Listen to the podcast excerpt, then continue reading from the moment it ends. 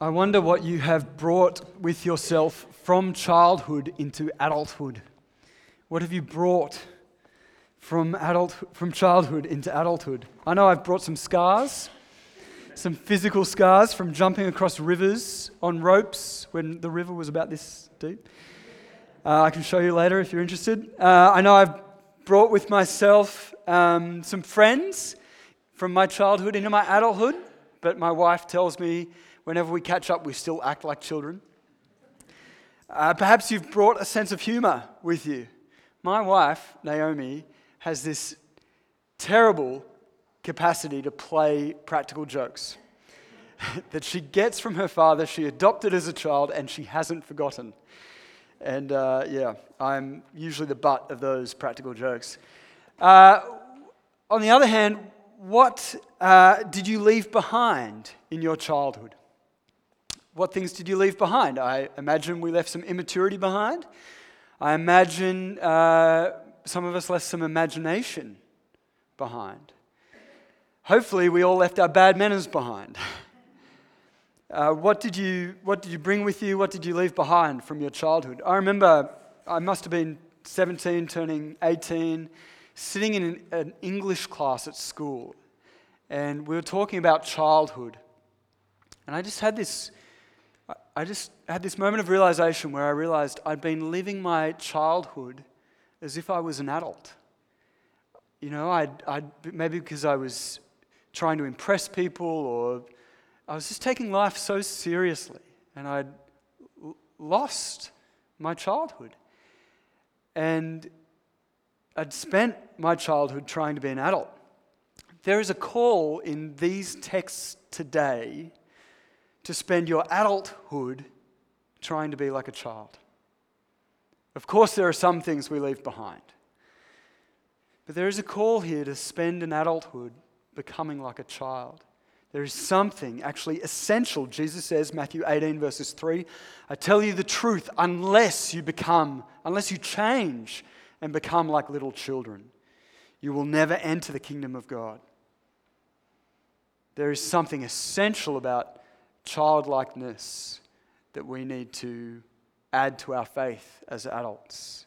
So I want to look at that with you this morning, and we're going to do it as quickly as we can. We're going to see three things about faith and childlike faith. And the first is that children are important to God. The second thing is that children, we can learn something about faith from them. We can learn something about faith from children. And then finally, God can use children for his glory. Uh, let, me, let me pray as I get into it. Heavenly Father, I ask this morning that as we consider children and the faith of children, that you might bless us as we reflect on that. Help us to see things your way, to value our children, even the ones that are here, and to become like children before you. Amen. Amen. So, firstly, the scriptures want to impress on us the importance of our children. In that first, uh, the second passage, actually, chapter 9, verse 13, you might have it in front of you. It's where the little children are brought to Jesus. The disciples rebuke the parents and the kids coming to Jesus, and Jesus says, No, no, no, let them come to me. I imagine it might be hard for us in our day to sympathize with the disciples, to think for a moment that children are unimportant. Um, in fact, in our day, thankfully, children are very important. They're equal to adults. I know this on a Saturday morning when I try and drive anywhere in my car around Willoughby. Children are very important because they're being driven from playground to soccer oval to other field for sport, and I can't get anywhere. And in a sense, it's a great thing. We have inherited from our Christian tradition, from these words of Jesus, that children are important. On the other hand, we can sometimes in our culture make them the center of our lives. So it's hard for us to understand what's going on in this picture exactly. But in Jesus' day, children were insignificant. A child was of no importance in Jewish society. They were not taken seriously except as a responsibility. They were to be looked after, but certainly not to be looked up to. And so I imagine the situation we can kind of imagine. You know, Jesus is this prominent figure. He's an older man. 40 is a good age in his day. That's the average life expectancy. He's probably 30, 33. He's a prominent, famous religious teacher. He spends most of his time talking with adults about important adult things and his death is imminent. We, we're days away from his death. And so the disciples are probably thinking, hang on a sec, Jesus doesn't have time for you right now. Sorry, kids. He's got more important concerns. But what does Jesus do? He stops. He takes a notice of the kids and the, the parents bringing the kids. And Mark's version of this says Jesus became angry. Jesus was indignant because he saw them being held back as wrong. He said, Let them come to me, don't stop them. It was actually a Jewish custom at the day to bring your children on one special day of the year to the minister, to the Jewish leaders, uh, to have them bless them and pray for them. And one of the objections for the disciples here may have been that they didn't want Jesus just to be known as an, a normal, regular elder. You know, they had a sense that Jesus was something a bit different. So don't think of him just like your regular minister that you take your baby to. But Jesus doesn't care what he looks like. Jesus isn't concerned with what other people think Jesus wants to make the point that children are valuable to God. And so he welcomes them, just as important as adults. And so he welcomes them. A total reversal of the characteristic treatment of children in his day. I wonder if you can remember a moment as a child when someone treated you like an adult and how that made you feel, how comfortable in, in their presence you felt, how warm you felt, how accepted and approved of you felt. I hated as a kid being put at the kids' table at family gatherings. And mum and dad are eating Tim Tams as if we didn't know. I remember my uncle, whenever we caught up, he would just ask me, Hey, Matt, what do you, what do you, what do you want to be when you grow up? And he'd ask me every time, you know, and every six months it'd change. I want to be an astronaut one week and then a tennis player the next week, Ronaldo the next week, and you know, to change, but he'd always just incline his ear and listen. He took an interest. I was 14 years old when I was asked to play uh, guitar in the church band. It wasn't because I was a Jimi Hendrix, far from it. But I practiced my little heart out because of that privilege. The Lord shows us by his actions that children are just as important to his community as anyone else. And I actually think there's a lesson for us to learn there in that as well for any of us, any of us who feel or are insignificant in our culture. Whether you're weak, whether you're strong, whether you're poor, whether you're rich, whether you're someone of importance or on the lower end of society, God thinks you're important. You are important to Him, and you are important in His community. Secondly, children are an example to us of the gospel. Children are an example to us of the gospel. Um, most of the time, children are not an example to us, are they? you know, we talk about growing up because it's important to put away some of those habits that our kids have. You know, kids can be very selfish, so can adults, right? But so can kids. Kids can be a little bit stupid. They don't know what they're doing some of the time. And so it's important that we put some childish things behind us. But Jesus does say, unless you change and become like little children, you will never enter the kingdom of heaven. What is he talking about? You know, I think he's thinking not about certain qualities or characteristics of, of, of being a child, but he's actually just thinking about the status of being a child and what it's like to be a child. You can imagine the disciples, they're hearing that Jesus is about to bring his kingdom in. He's, he's about to bring his kingdom, and they're thinking to one another, well, how can I be a part of that? And what great role can I play a part of? Will I be seated next to him in power? You know, there's a danger of becoming an adult when we think that we can achieve things, we can do things for ourselves, that uh, we can trust in our own abilities. And we often think we're a little bit bigger than, than we actually are. And being a child, being like a child, reminds us of our true state. You know, Jesus is there discussing this, puts a child in their midst. That's in the first passage we read. He puts a child in the middle of them as they're talking about the greatness, their greatness. And a child is weak, a child is small, a child is powerless. And Jesus says, unless you become like one of these, you cannot enter the kingdom of God. You know,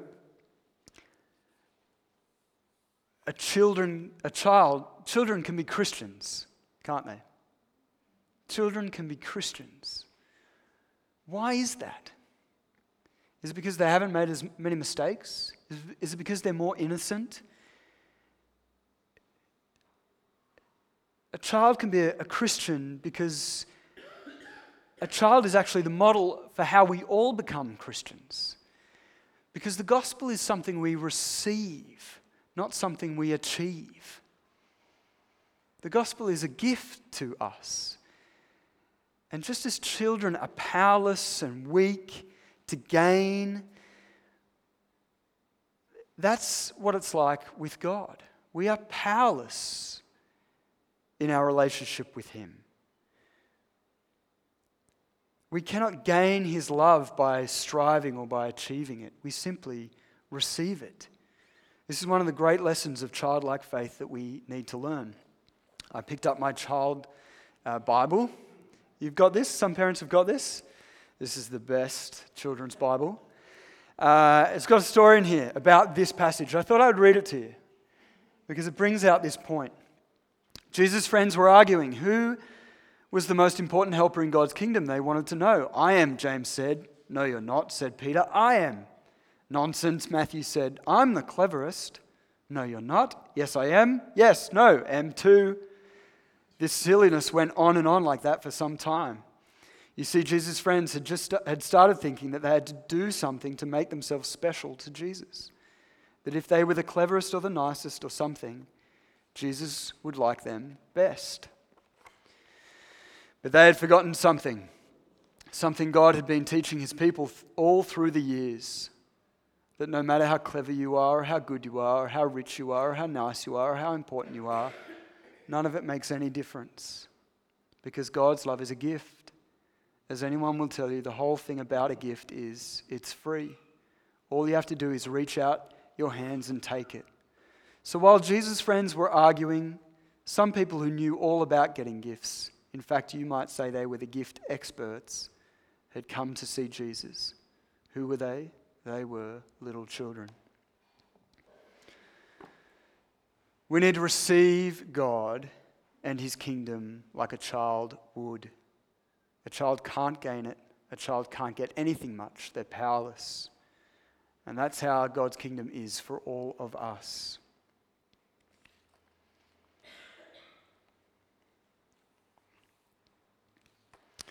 Thirdly, God uses children for his glory.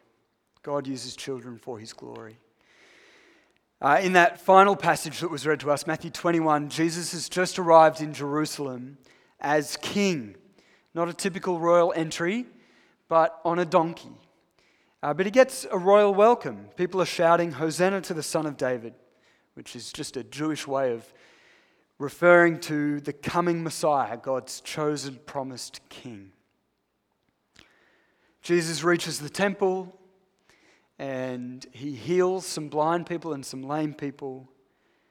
And the religious leaders um, kick up a stink because the children in the temple area are shouting, Hosanna to the Son of David. Now, we all know how annoying shouting children are. I come to youth group where Ben and Johnny are about once a term, and it takes 13 weeks for my ears to stop ringing. But they're not upset about the decibels. They're upset about the content. They're upset about what these children are saying. Hosanna to the Son of David. These children know who Jesus is. They're willing to admit it, and they're willing to give Jesus what he deserves unashamed praise. And that makes the teachers of the law angry because, you know, they're thinking, Jesus, don't you know these kids are impressionable?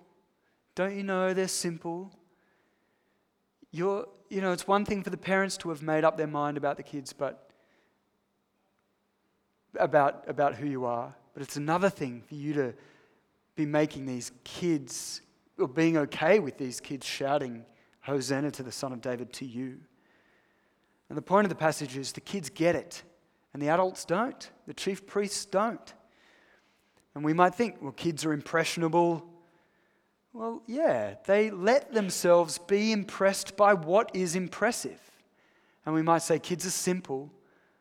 Well, good. They see things for what they are and they just say what they think and feel. And I want you to appreciate this morning that everything about this sentence, the children shouting in the temple area, Hosanna to the Son of David, everything about it is right. Everything about that sentence is right, and what those kids are doing is right. Hundreds of years of adult experience and wisdom and theologizing and musing had led the temple to become a den of robbers. That's not a compliment. This was a glorious space designed for extravagant worship. But now the children are shouting. They're singing praises to God. Now the children are shouting praises to God in the temple area, the proper place of worship. And now the children are shouting in the temple Hosanna to the Son of David. You know, the children have seen, they are watching the fulfillment of every Jewish hope and dream. The children are getting it. You know, the kids have put order into the chaos. The kids have put things up the right way. The kids have made the simple and the best things obvious to us again. God is using these children to make his truth known.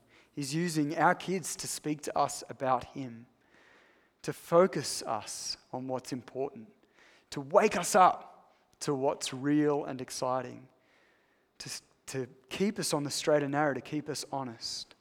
We need our kids. You know, children are important to God. And that means all of us are important to God. Children are an example to us that it doesn't take much. In fact, it doesn't take anything. It takes being little to accept God's big gift. Children are an example to us of that. And God can use children to make things right. God can use children to bring His glory. God can use children. That means as well, He can use anyone doesn't matter who you are, how impressionable you might be, how simple you might be, how elemental you might be. God can use anyone. Our kids are an important part of our church. As an example of humility, trust, dependence. They're used by God in many ways, not least to remind us who Jesus is and what that should mean to us. I shared these thoughts with our leadership team a couple of weeks ago when we met up just to say, you know what, it's right that we are prioritizing and praying for a new children's minister to replace Ben. It's right that we thank God for Ben's work amongst us. It's right that we think about upgrading the Hainsworth Hall where the kids go, that's currently a bit cold and a bit hard. We want to make it somewhere comfortable and colourful and lively for them. It's right to do that. It's right to be focusing volunteer efforts on SRE and on our kids' programs. It's right to support Matt Pettit, who's joining us next week. It's right to run a parent course. It's right that we brought Johnny Wintle on this year. It's right that we invest time and effort into our youth group. Graham reminded us that these kids are our kids, and it is all of our responsibility to care for them, to love them, to bring them up in this loving and caring home. From the lips of children and infants, you, Lord, have called forth your praise. Let's pray.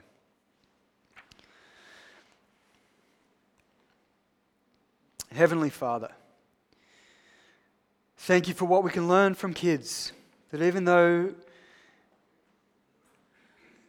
they're weak uh, and seemingly insignificant, that they're important to you, that they know how to receive your gift of your kingdom, and that they know that they can be used for your glory. Lord, help us to learn from them. Amen. Amen.